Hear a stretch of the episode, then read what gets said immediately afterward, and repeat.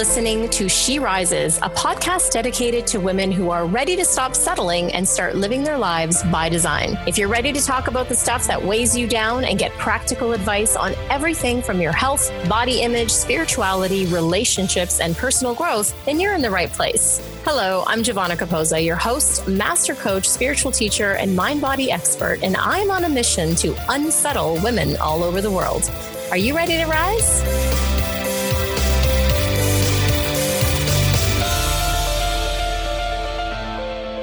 Hello and welcome to the show. I'm your host, Giovanna Capozza. Guys, I am so excited to have you here this week. I'm excited to have you every week, but this week in particular, I am beyond excited for this guest. I'm here with Emily Bennington. Emily is an amazing author, and she is more recently the author of this book called Miracles at Work that I want to dive into today. It is amazing. It's it, just one word. It's amazing. I joked with Emily when I uh, contacted her about the interview. I joked with her that her book literally uh, helped validate the whole existence of my of my career and my coaching practice. And and you know I joke about it, but I don't really. And the reason for that is because we often put this side of ourselves, the spiritual side of ourselves, we, we compartmentalize it. You know, we put it aside. Emily jokes in the book, I'm going to paraphrase, I'll probably butcher this, but she jokes in the book that God is kind of like porn. You do it in private, and, you know, and only when necessary kind of thing. And I laughed when I read that in the book, but it is kind of how we treat God. It's how we treat spirituality. And I, I jokingly say that I came out of the God closet a few years ago and I started bringing more and more of this, what I call and what has been called spiritual intelligence, into my work, into my practice with my clients. And I have to tell you, the results that I started to see helping to teach people these principles are really life transformative. So when I read her book, and I saw that she was teaching this to Fortune 500 companies and that she was really bringing these principles to the upper echelons of, of our corporate leadership. It inspired me and it again said to me, hey, you know, you're on the right track, which I so appreciated. And I'm so excited to have her on the show today we're going to be introducing some principles to you that you might not be familiar with and you might not have heard of. I am also a student of A Course in Miracles, like Emily, and so the conversation today is is going to be really juicy. It's going to be really spiritual too. And uh, my hope with this conversation today and this interview is that you start to see miracles in your own life. You know, not just miracles at work, but miracles in your relationships, miracles in your career and other aspects, and just in your life in general. You know, it's one thing to to say you know that you believe that there's a higher intelligence and it's another thing to cultivate a relationship with that higher intelligence. And this is when you know spirituality really starts to come alive. It's what i see it come alive for my students. It's when i see it come alive for uh, my private clients. So without further ado let me tell you a little bit about this amazing author and woman emily bennington she is a best selling author and a student and a teacher of contemplative practices for both secular and spiritual audiences. She has led training programs on mindfulness and composure for numerous Fortune 500 companies and has been featured in press ranging from CNN, ABC, and Fox to the Wall Street Journal, Glamour Magazine, Marie Claire, and Cosmopolitan. Emily is the author of three books, including Miracles at Work Turning Inner Guidance into Outer Influence, which is on how to apply the principles of A Course in Miracles to your career. As a result of her business background, Emily is really skilled at presenting complex mindfulness and spiritual topics with logical reasoning, professionalism, and inclusiveness. While her work is gender neutral, Emily's website was recently listed by Forbes as one of the 100 best for women, and her blog called Grace touches thousands of readers who are seeking to wander through life with more joy. Welcome to the show, Emily. I'm so excited to have you here. Hello. um, my enthusiasm is kind of bubbling this morning. I mentioned in the intro how completely uh, excited I am to have you on this show and there's so many places I uh, and things I want to talk about and so many places I want to go. So yeah, let let's dive in. I I gave the the listeners a little bit of a background on you, um, but I, I I always love to ask the the callers or the interviewees i should say i love to ask their story. So I, I, always want to find out like how did you how did you get here? And by here i mean you know writing and publishing miracles at work but in particular you know doing this work which which is so important i think bringing spirituality into the workplace. I'd love to hear and i'd love to have you share with the listeners how you got here. Okay, well, that is quite an arc, but I'll try and sum it up for you very, very quickly. Um, basically, when I graduated from college, I didn't know in, as much about how to be a professional as I thought that I did. But I was fortunate that I had a boss who was generous and kind enough to be my mentor. He told me at my very first performance review that he couldn't promote me because I didn't have the respect of my team. But he said, if you will stick with me and listen to me, then together we can elevate your career and I can help you. And I learned so much from him that we wrote a book together called Effective Immediately. And as we were sort of touring college campuses talking about how to make the transition from college to career, one thing that I noticed was that the guys would leave, but the women would be like, a snaking line to ask questions about their careers. And so then I started writing for women on how to make the transition into management.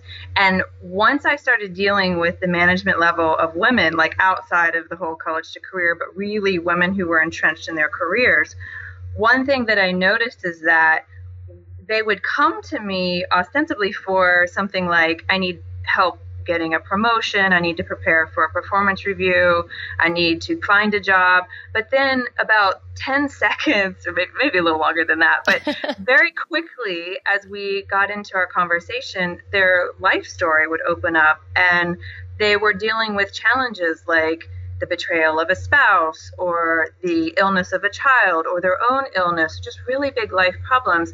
And I couldn't address those problems without bringing in the spiritual aspect. And so this spiritual element became a part of my work. And then as I noticed that the spiritual uh, advice that I was giving was really helping, then I was like, well, I got to turn this into a book. And that's what created Miracles at Work. And from Miracles at Work, I've actually started doing more with the Course in Miracles, and I'm probably transitioning my career entirely to teaching the course, almost exclusively. I love that. I love that story. Thank you for sharing that. So, and it's a it's a great segue because your book is again called Miracles at Work, and it's uh, applying the principles of A Course in Miracles to your work uh, and career life. And so I would love for you to give the listeners, and some of them it might be their first time even hearing about this Course in Miracles and what is a Course in Miracles. Can you give us, I guess I, it's funny to say, can you give us an overview? Because the book is giant, it's the size of a brick, it's right next to me. But so you can't really give us an overview, but tell us a little bit, sort of an intro to A Course in Miracles and what is that so our listeners can understand where we're, where we're headed next. Okay you're starting with some very big questions here, aren't you? yeah. so essentially, uh, if I could just boil down the point of the course, it's how we dismantle our thought system based on fear and replace it with a thought system based on love. And what do I mean by that? What I mean by that is that when we are caught up in thoughts that we are separate, like I am me and you are you, then what I'm going to do is I'm going to go through my life looking at you and everyone around you based on how you measure up to meeting what I perceive as my needs. What the Course enables you to do, and, and what many spiritual practices enable you to do, but I've found the Course to be the best from my opinion, is that it enables you to look at another person and see through the things that get us in trouble, like our personality differences, our bodily differences, our faith differences, our political differences, all of that. I'm able to look at you and not see that. All that I see in you is the truth that we share. And as I'm able to see that about you, then my relationship with you becomes more graceful I become more composed when I'm speaking to you, and that unfolds a truly harmonious connection that we have that then enables us to work better together, become better friends, navigate our world with much more ease and composure and peace and harmony than we would have otherwise if I'm so stuck looking at you based on how you meet meet what I want, you know, are you doing what I want? And if you're not, I don't like you. And if you do, I do like you. And so what the course does is it just sort of takes all of that off the table. And once that is off the table, then your relationships become more peaceful and your life becomes more peaceful. I love that. You know, I know it was a, it was a heavy hitting question, but uh, well done. I love that. That's a great summary. Yeah, and so it it addresses the essential problem that you know when whatever conflict we're in that the essential problem is that we are in separation. So we've separated ourselves from our brother or from our sister correct?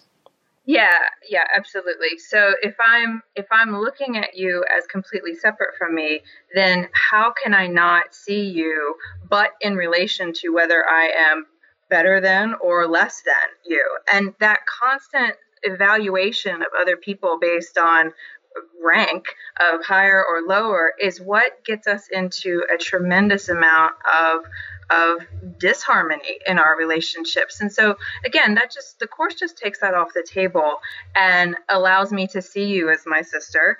And when I'm communicating with you, when I'm seeing the universal truth in you, then by definition I have to see it in me or I couldn't see it in you.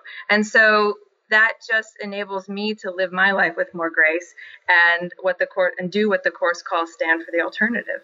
Mm, I love that. And what I really loved that you did in the book was you know, you really sort of, it's such a complex topic. And yet the way you laid it out, literally with starting, you know, starting with questions like, you know, what is God and what is a miracle? And you've really laid it out in such a way that it's these bite-sized pieces that even if if the reader had never read a course in miracles or been introduced to it or its principles that it's really easy and flowing uh, in a, it's, it's laid out in such a way that it's easy to understand for the reader. So you know here, here's another not not heavy hitting i'm joking uh, question which is the one that comes up a lot when i start to talk about a course in miracles is what is a miracle? And i know the course has several several pages of of of answers to what is a miracle. And so it, it's sort of a complex question. I know Marianne Williamson is often quoted and, and often talks about a miracle being a shift in perception from fear to love. And I know that there's more expanded views on that. And of course, the course has various definitions of that. So, for you, and to help the listeners understand a little better, what is a miracle when we talk about A Course in Miracles? Okay, so there's two definitions of a miracle in the course. And what Marianne is referring to is what we call the internal miracle. That is the shift in perception from fear to love. And that's what I was referring to earlier, where if I am viewing myself as connected to you, if I'm seeing you with love, then I have that shift in my mind. Now, that then enables me to do what is the primary definition of miracle, which is express love to you. So if I have a shift in my perception from fear to love, then what is the effect of that shift? Well, the effect of that shift is going to be a behavioral um, action that I take based on my perspective of love. And so, a miracle, what I refer to as the primary definition of a miracle in A Course in Miracles, is that expression of love. And so, there's the internal miracle and there's the external miracle, but they're both very, very important. Mm, I love that. Amazing. I love that. I love that. So I want to I want to get into a little bit this this role of, of spirituality in in business and in leadership and you know part of that as I mentioned in the intro was you know I joked with you that the book completely validated the the existence of, of my career and the direction that I was choosing to go in because you know, for much of my life, and and perhaps this is the same for a lot of the listeners as well, I, I really compartmentalize spirituality it was something that I did in private. It's kind of like the the quote in the book when you talk when you refer to you know God as porn kind of thing, right? So keep it in private.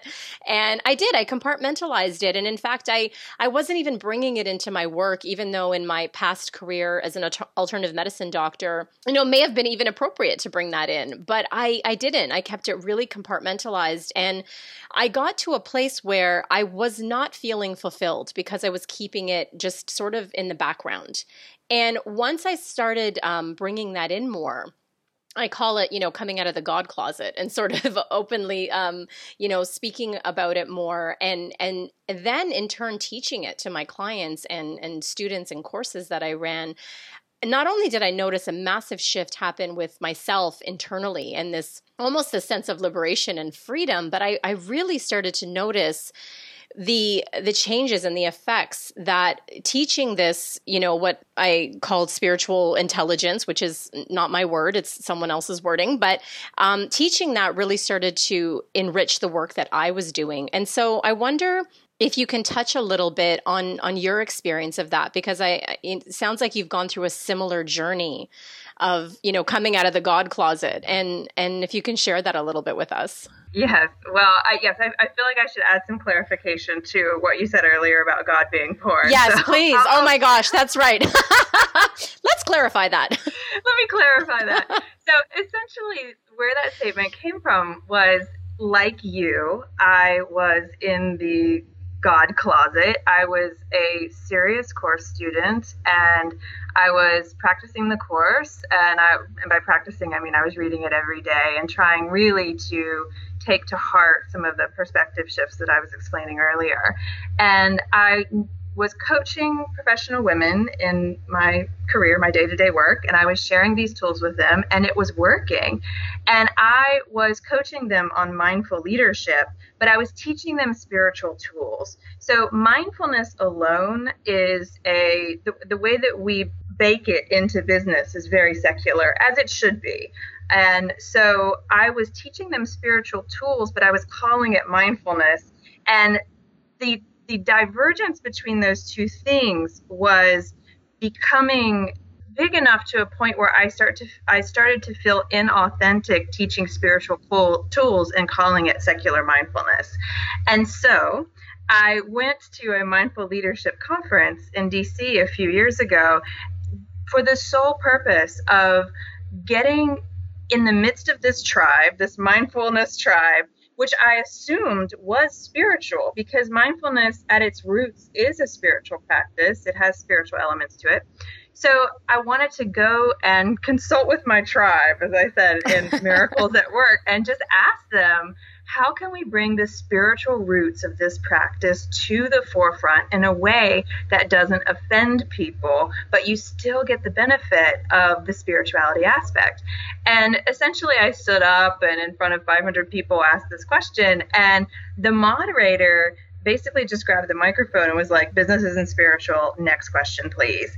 And wow. I, I could hear, I could hear an audible like sigh behind me, like somebody's like you know, almost like, oh my God, somebody brought spirituality into this again. And Wow. After that, so the room was not very welcoming to the spiritual message.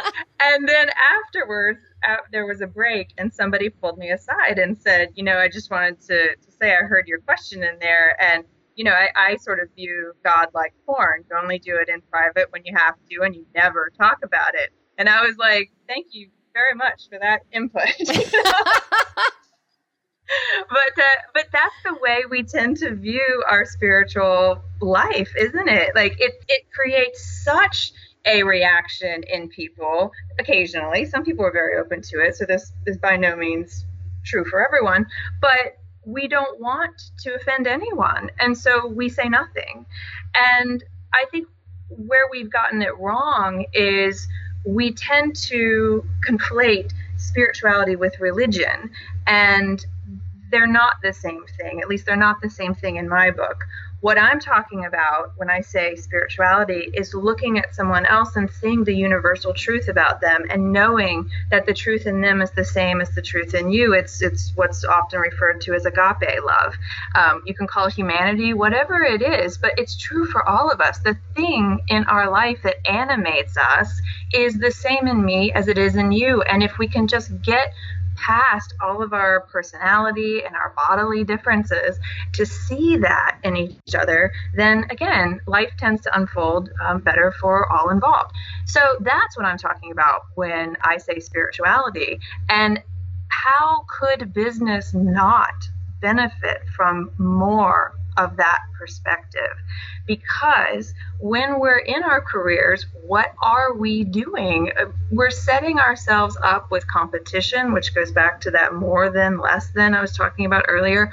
We're using our careers as our source of self identity and self worth. And that is a very slippery slope. It gets us into a lot of what I call snow globe thinking.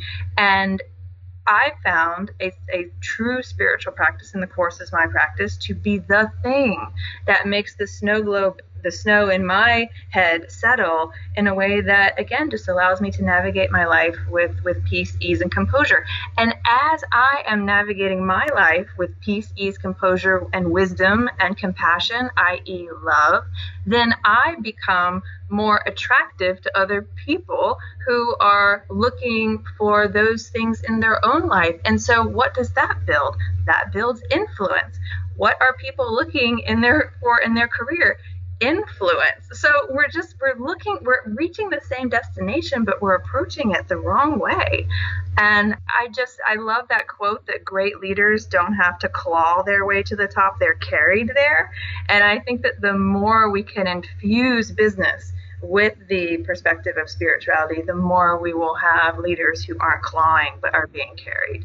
Well said. Yes, absolutely. You know, it it's to quote a fellow podcaster, um, and I guess one of our mutual favorites, Rob Bell. Everything is spiritual, and um, to compartmentalize it and to and not take it into every realm or aspect of our life, including, like you said, business and leadership is really at a, at a detriment and a loss to not just ourselves but the organization and everyone involved. And i actually I absolutely love your perspective on that. And something you you just said there uh, right at the end about uh, that quote on leadership. Can you repeat that quote by the way again? Yeah I, I don't know who said it but the quote is great leaders don't have to claw their way to the top. They're carried there Yes, I love that. And that brings me to the part in the book where you start to uh, bring in and introduce this idea of magnitude. And I wonder if you could explain that because I think that when that quote is sort of speaking to that. And yes. could you explain that to the listeners? Yeah, so magnitude is just basically the idea that I see myself, if we want to use the word God, I see myself as God created me. I see myself in a state of spiritual perfection this is not anything that I have to earn. It's not anything that goes away based on what I say or what I do or what someone else does to me. It is just my natural state. Great. When I recognize this about myself as truth, I see myself in magnitude. If I have this certain magnitude, then everyone else has it and so my job is to, when I say I'm standing for the alternative, what that means is that I'm standing for this magnitude as truth within myself and as truth within everyone else. And that doesn't mean that I'm being grandiose about it because I have no more than or no less than anyone else. But if I see this as true about me and you, then I cannot be hurt by anything external that happens to me in the world. And so just knowing this creates a tremendous amount of you can call it confidence in the workplace you can call it presence like leadership presence executive presence i'm not constantly being led around by my emotions, nor am I being led around by my need for approval. I know who I am, I know who you are, and so let's just get to work, right? Rather mm-hmm. than getting lost in all of these personality conflicts that create toxic cultures. So, if we ha- again, how could business not benefit from this more of this Love it. Yeah. And I, if, I wonder if you could give us and share with us a little bit of a, a practical example. It's one of the things I love that you do in the book is you, you share examples and stories of people that you've worked with and how actually introducing these principles and teaching these principles and then going and applying them, you know, in, in the workplace, uh, in their relationships at work, in difficult situations has actually been able to transform it. So I wonder if you can give us a practical story or example. Yeah, totally. I have two for you. One is related to Marianne Williamson. So if I forget that, let's circle back and I'll tell you that story about magnitude related to Marianne. And yes. the, but the, the the sort of nuts and bolts practical um, example that I will give you, and this one is in Miracles at Work too, is I had a a client who was preparing for a very big job interview. Now, what made this interesting was that she was interviewing for her own job. So she had been vice president of a company, Fortune 500 company, for 10 years, and the company decided to do some restructuring, and they said, well, we're bringing in a couple other people, and you're going to have to interview against them, and whoever we like will get what she perceived as her job. So now she was mm. competing against two other people for a job that she'd been doing um, in her mind successfully for the last 10 years. So she was approaching this interview with a tremendous amount of, of nerves. I mean, she's the breadwinner for her family. I mean, so there's a lot going on there. But in addition to that, like that's normal for a job interview what she was also feeling was this flood of anger and resentment and judgment that she was even put in this position in the first place. So again, kicked up snow globe thinking, right? There's a lot going on upstairs. And so what I, I guess a, a typical sort of common career coaching experience would be okay, well, let's take a look at some of the questions that you might be asked in this interview and let's role play. But I told her, I was like, let's just drop that. I think you need to prepare for the interview, like using those practical tools, but let's just sort of drop into a place where you can know your magnitude, as I was talking about before. You, you, whether you get this job or you retain this job does not define who you are. It is not the measure of your worth. And the people on the other end of the table, they are evaluating you for a position, but they're not judging your merits or your worth. You know, your worth does not come from this interview. And mm-hmm. so, what I told her, I was like, there's a prayer in the course that's really beautiful. It's, um, I'm, I'm here only to be truly helpful. And so, if I encouraged her to go into the interview knowing her magnitude, being fully aware of her magnitude, and going with pers- that perspective of being truly helpful. So imagine the difference in her energy going into the meeting in full magnitude, but also with the intention to only be truly helpful.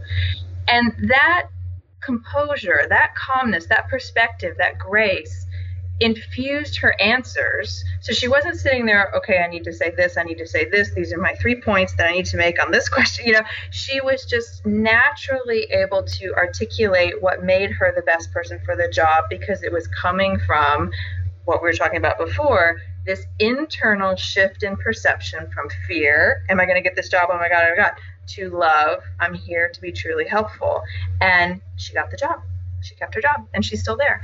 And so that's a practical example of how these tools work.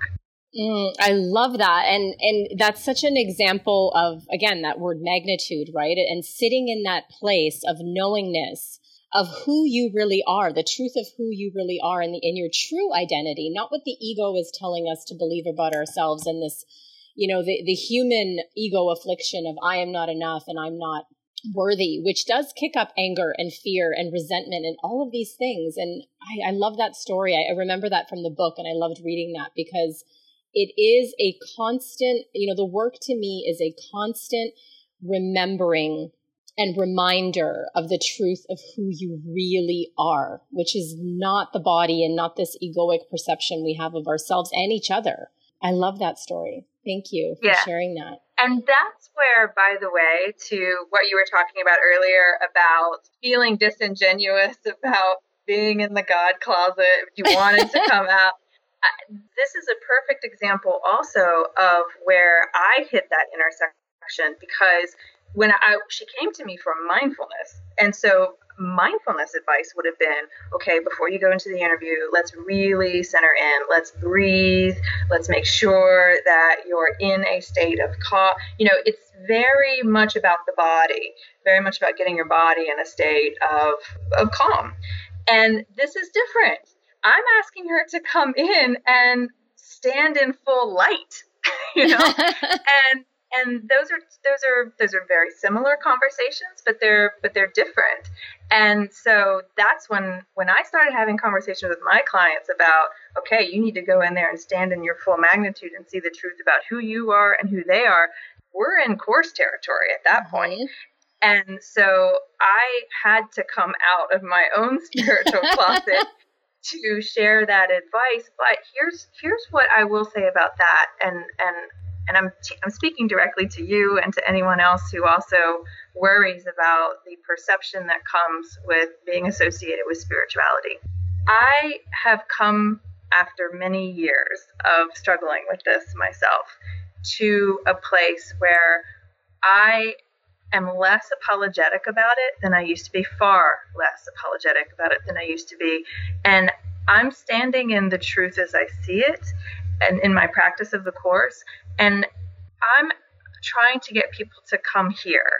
And I'm not trying to dumb it down or water it down so that I can be accepted by um, a, a, broad swath of, of everyone, I, of individuals. I I'm really getting to, and this is new for me. This is why I'm sort of struggling with trying to articulate mm-hmm. it because there there was a time not so long ago where if I even mentioned spirituality or God forbid the word God on my blog, I almost like had to apologize for it for four paragraphs after I said it, you know?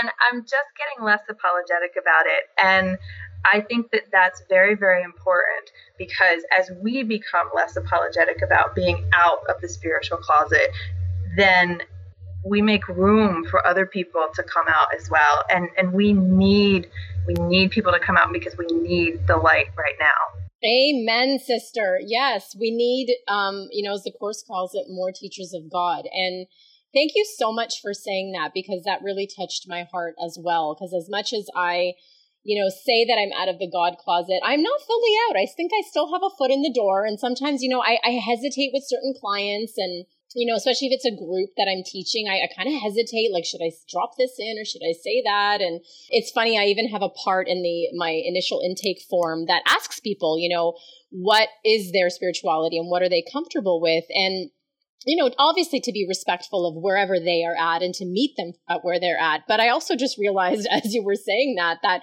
that's still me kind of still having a toe, you know, in that closet and like, oh, I don't, I'm not sure. And what really popped up for me as you were speaking as well is what a disservice it has been for me to hold that back when I've held it back because I do see, much like the example you gave with this uh, woman going in to interview for her own job when i have just let it flow and allowed myself to sort of be you know out of the closet and i've given advice or i've taught principles to my clients, I, I've seen the transformation, much like you saw. I've seen they come back and the feedback, the peace, the calm that comes over them, the relationships that heal within themselves and others. I mean, it's, it's, it is miraculous. Like it's, let's call it what it is. It's a miracle. And I, I love that you, you shared that. It was really reassuring for me because I can see that when I hold that back, that that's actually not in service to my brother yeah. or sister. Yeah, a- amen. And what the one thing that's helped me is that I think when people bristle up when you use spiritual language, it's because they don't want to feel put upon, they don't want to feel like they're being pressured to believe what you believe, or they don't want to feel judged. Okay. So if you're not putting pressure on anyone and you're not judging them, you, all that you're doing, this is the way that I look at my work, is because the Course in Miracles is is um, we're dealing with a practice that a lot of people don't know about. And so that creates its own problems as far as uh, branding is concerned. So people yes, it does automatically get in their defensive about like about like what is this? You know, what are you doing? You know, and so what I what has really helped for me is to just say, look, I'm creating a container uh, uh, where we're going to have conversations about what the course says, and we're going to wrestle with the text, and we're going to interrogate the text, and and this is what we do over here. You're welcome to sit at our table. You're mm. more than welcome to sit at our table. If you don't choose to, that's totally fine too. There's lots of tables, but this is ours. And and if we're at the, this table, then this is what we're going to talk about, and we're going all in. And that to me has been very, very helpful of, uh, as far as getting over the hump of my own resistance to coming out around these topics. I, I love that. And actually, it brings me to, and I, I, think this would benefit the listeners as well, because it brings me to the, the story of how the course came to me. And it was introduced to me. I started seeing my very first spiritual mentor, who is still my mentor and friend to this day, when I was 19 years old. So well over 20 years ago now. And I, I learned so many principles from her. And about 15 years ago, she started studying the course. I think actually it was a little longer than that. So of course, like any mentor would, she introduced it to me. And I remember I remember seeing it and I remember thinking it looks like a Bible and immediately my back went up because I'm like, I, you know, no, I, I, considered myself at the time, you know, a recovering Catholic because I, I had parents that like, you know, just put it, put it upon me and, and, and so I resisted it. And the interesting thing was, even though it looked like a Bible, and I had that resistance come up. And then, you know, we talk about coming out of the God closet and saying the G word. Like, what about the J word? You know, so the right. the the the Course in Miracles uh, is scribed by Helen Schucman, but the the author um, is Jesus. It's it's a channeled um, text. And so, you know, here's this book that looks like the Bible, and they use the J word. And immediately I was like, uh uh-uh, uh no, no. But the funny thing was, that I kept attending Course in Miracles study groups. Even though I would carry the book with me, I don't think I even like opened it. But week after week for several weeks, I would just go to these meetings and I'm thinking in my head, why am I here? I'm not even like opening the book. I'm I'm certainly not looking at the lessons, but there was something that was pulling me toward it. And I just I resisted it for so many, so many years. And and then I, I started to open it up. And you know, I, I credit I, uh, I credit a lot of that not only to my my spiritual mentor for continuing, you know, just relentlessly, but not with force, just having me sit at her table, right? Just like you said, and just uh, having me come along and talk to me freely about it. And so it was like, oh, okay, this starting to make sense, starting to make sense. And then she recommended I, I read the book, um, The Disappearance of the Universe. Oh my gosh, I'm losing the author's name. Gary uh, Renard. Gary Renard, thank you. And uh, I read that book and I thought, okay, it was again huge principles that my just my whole brain went scrambled. I was like, what? And and then Lisa Natoli, who's uh, a mutual uh, friend and, and, teacher of ours, and and I started listening to her podcast, and then.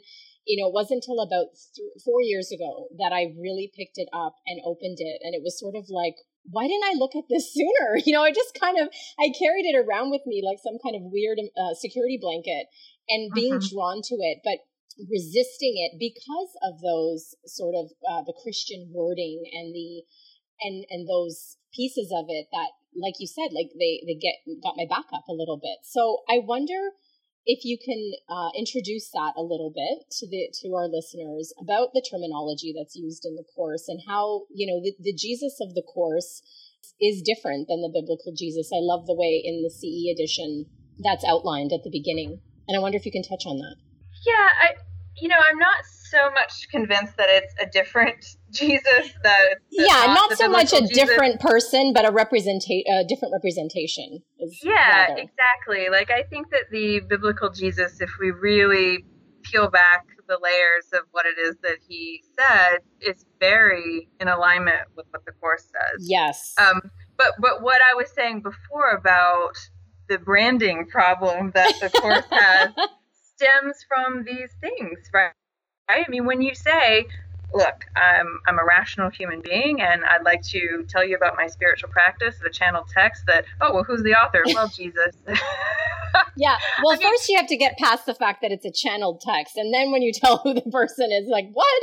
You're extra well, crazy. Well, right. I know. I know. Right. Like you have to assume that people are even open to the whole channeled text right. conversation. and so, yes, exactly. And herein lies the struggle of the last five years of my career. uh-huh. Like, do I want to come out with this? Do I not? And so, yeah, you're sort of at the tail end of me really being open. I mean, obviously, I wrote a book about it, but as I was writing the book, I was very aware. I mean, I even joked with my husband. I was like, "This is going to kill my speaking career." Oh, oh my gosh! Yeah, um, because my income is is very tied to corporate speaking engagements talking about mindful leadership. And here I have this book about A Course in Miracles, which is claimed to be written by Jesus. I mean, it's just really heady um, and scary stuff, you know? But at the same time, I have never felt better. I've this is what the practice does to you because you just get into a state where you're not so much grasping. You recognize how little control we have over our things anyway, and you just put one foot in front of the other in a way that feels in alignment with your authentic truth. And that's what I'm doing. And what has been interesting is that I'm getting more engagements. And so it's just one of those things where I could tell you about Jesus and I could give you my opinions about biblical Jesus and course Jesus, but what I would definitely recommend for everyone is just to dive in, to just, you know, it's easy to listen to someone on a podcast and say, oh my God, she is out there. it's another thing to just pick up the text, pick up the text, see what it says, and if this is a path that is for you, it will chase you around as it did for you and as it did for me. And if it's not for you, then it won't. And that's the beauty of having so many options on the spiritual buffet um, is that there is a path for everyone, but all the paths leading you to the same universal truth. Absolutely. And I, I do, thank you for bringing that in. And I do want to stress that because there are many paths and this is one of them and it, it, might not resonate with some people listening and like like i just gave the example didn't resonate with me for many many years um, but if you look at most of the um, spiritual uh, texts and and spiritual uh, faiths out there if you if you really dig down to their deepest core and foundations they're kind of all saying the same thing aren't they?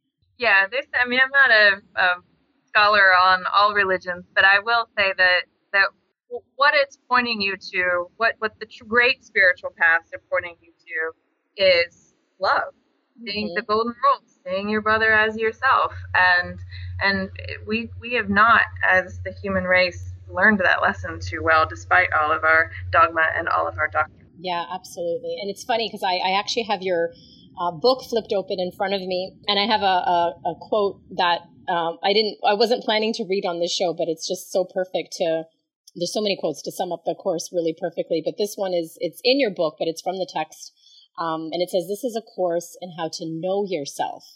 You have taught what you are, but have not let what you are teach you, and this is sort of a great segue for the next thing that I, I wanted to bring in here, which is the notion or the um, the entity, let's say, that is your mentor in the book. And one of the things that I talk a lot about is that, and I mentioned it in the intro as well, was it's one thing to know that there is this, let's say, higher source, that there is God. And it's another thing to have a relationship with God. And I love that in your book, you have a, whole chapter called Meet Your Mentor. And um, I wonder if you can speak about the topic of, of mentorship and, and the course. I love that quote that you just read. Mm-hmm. It's the quote that you just read is one of those course quotes that just absolutely pierces your heart and it's one of them that I feel just absolutely takes your breath away and when you say you have taught what you are, what that means is that when you're viewing yourself as completely separate from other people, then you've taught what you are, but you haven't let what you are teach you. What what we're really saying here is that you can go through your life one of two ways. You can go through your life feeling that you are responsible for and in control of um, everything that happens to you, which in some sense you are, but you can also go through your life relying upon the guidance and the wisdom and the compassion and the love of a power that's greater than your own. And so the more that we turn over our fear to that greater power, again, the more we find that we have that internal miracle, that shift in perception from fear to love, that then enables us to express love in our life.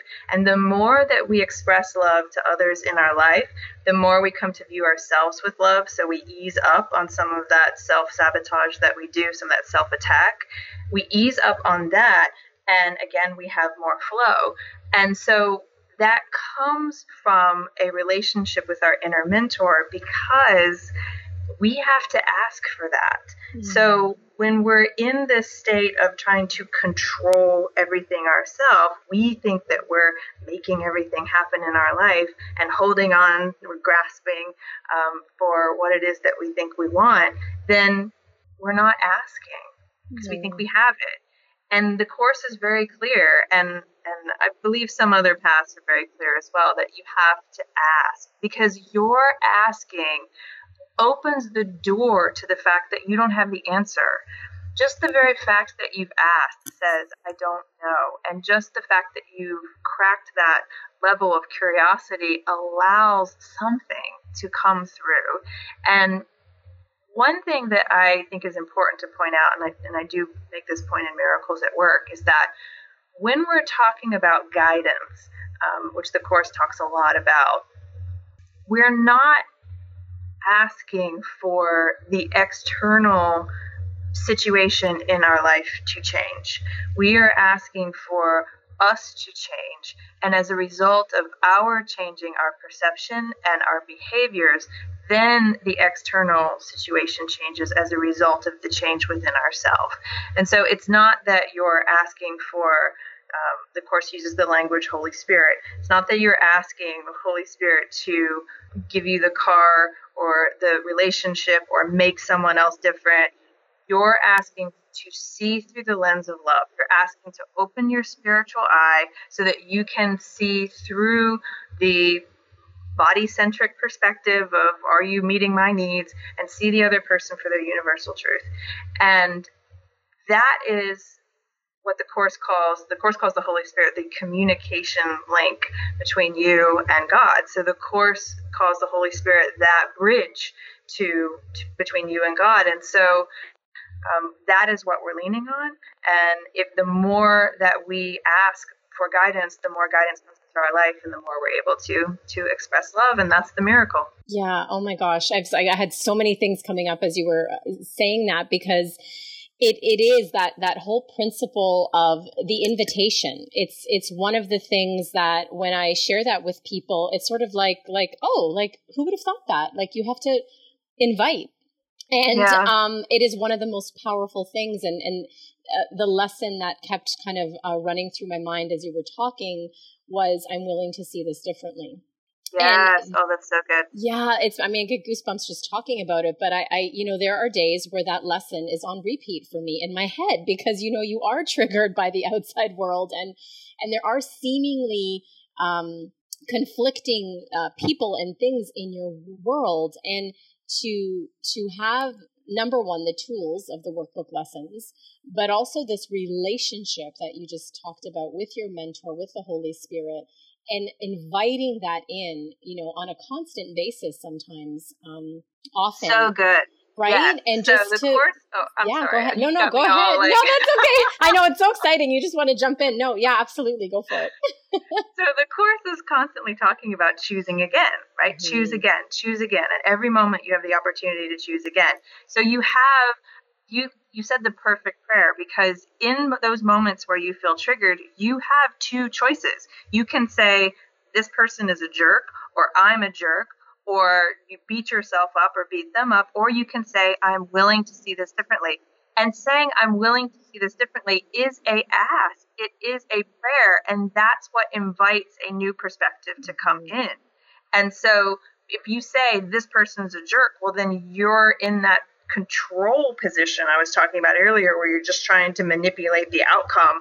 But if you just say, look, I'm willing to see this differently, a door opens and that's what enables the guidance to come through. So thank you so much for bringing that up. And I'm yeah. sorry to interrupt you. no, that's okay. I know it's such an interesting topic and like I we're we're almost sort of at time, but it's like, "Oh my gosh, I could keep talking about this forever." But um it is it's that it's that invitation and also what came to me was it's the willingness to acknowledge that we got a lot of stories you know and and the, and even though in the moment we are so bought into that story and we so believe on this level on this plane that it's true but the willingness to say okay even though at this moment i cannot see that this is a story i cannot see that this is an illusion I am willing to acknowledge that it is that. And somebody, please, God, show me. Show me this differently because I don't want to be in this hell. I don't want to be suffering and it reminded me of that. And i and I, I, don't know if that's what you were alluding to earlier. It reminded me of the story you told on one interview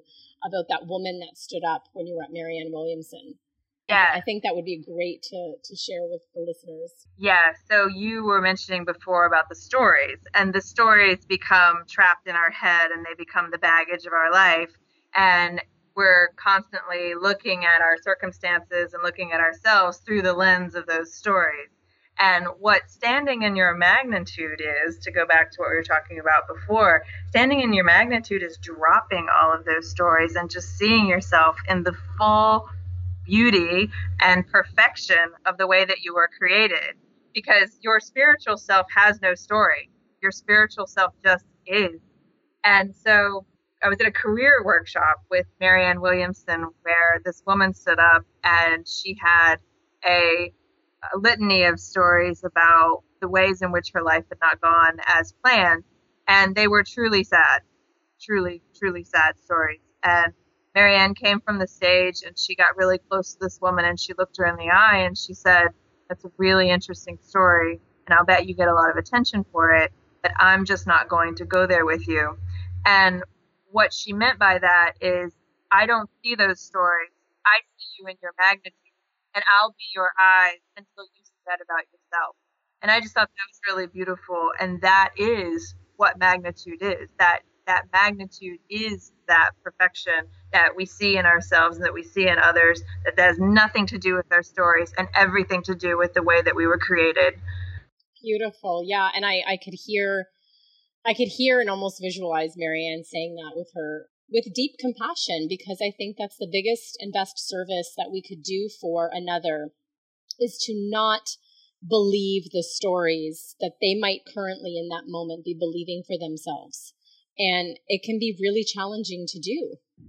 Yeah. The Course calls it, um, there's a line in there, I'm not going to get it exactly right, but it's like you think this is empathy, but you're actually joining in suffering. Yes. And and what I what I love about that is at Marianne demonstrated it so beautifully because she did have true compassion for this woman whose story was terrible. I mean, there is there is a level of that that if you you cannot be alive without being affected by someone's mm-hmm. story in that way. But at the same time, that the past is over, it can touch me not, right? And so if we drag our stories around with us, then they then they just live in the present, even though the events are no longer part of our day to day experience, but we carry them as if they are, and that weighs us down. And Marianne just refused to see that in this woman, and it was a beautiful thing to witness. I love that. Thank you so much for sharing that story.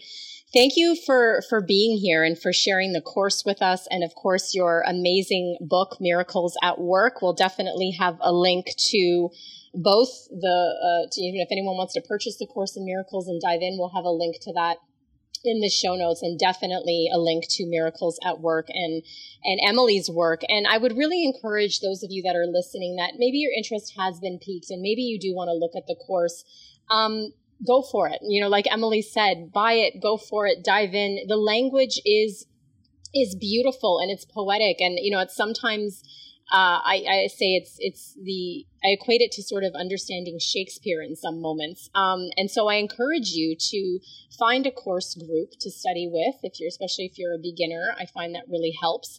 Um, Emily, you have a, an online group that you just began that I'm also part of, which is called Course Companions. Is that correct? Yes.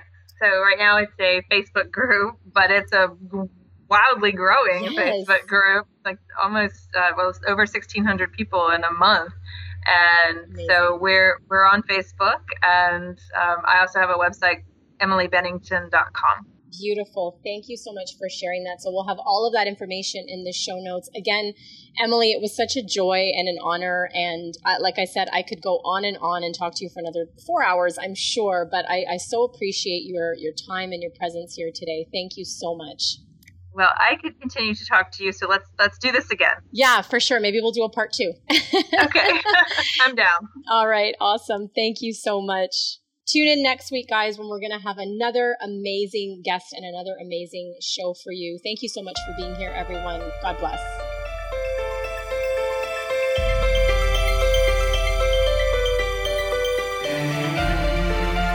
Thank you so much for tuning in and keep rising, everyone.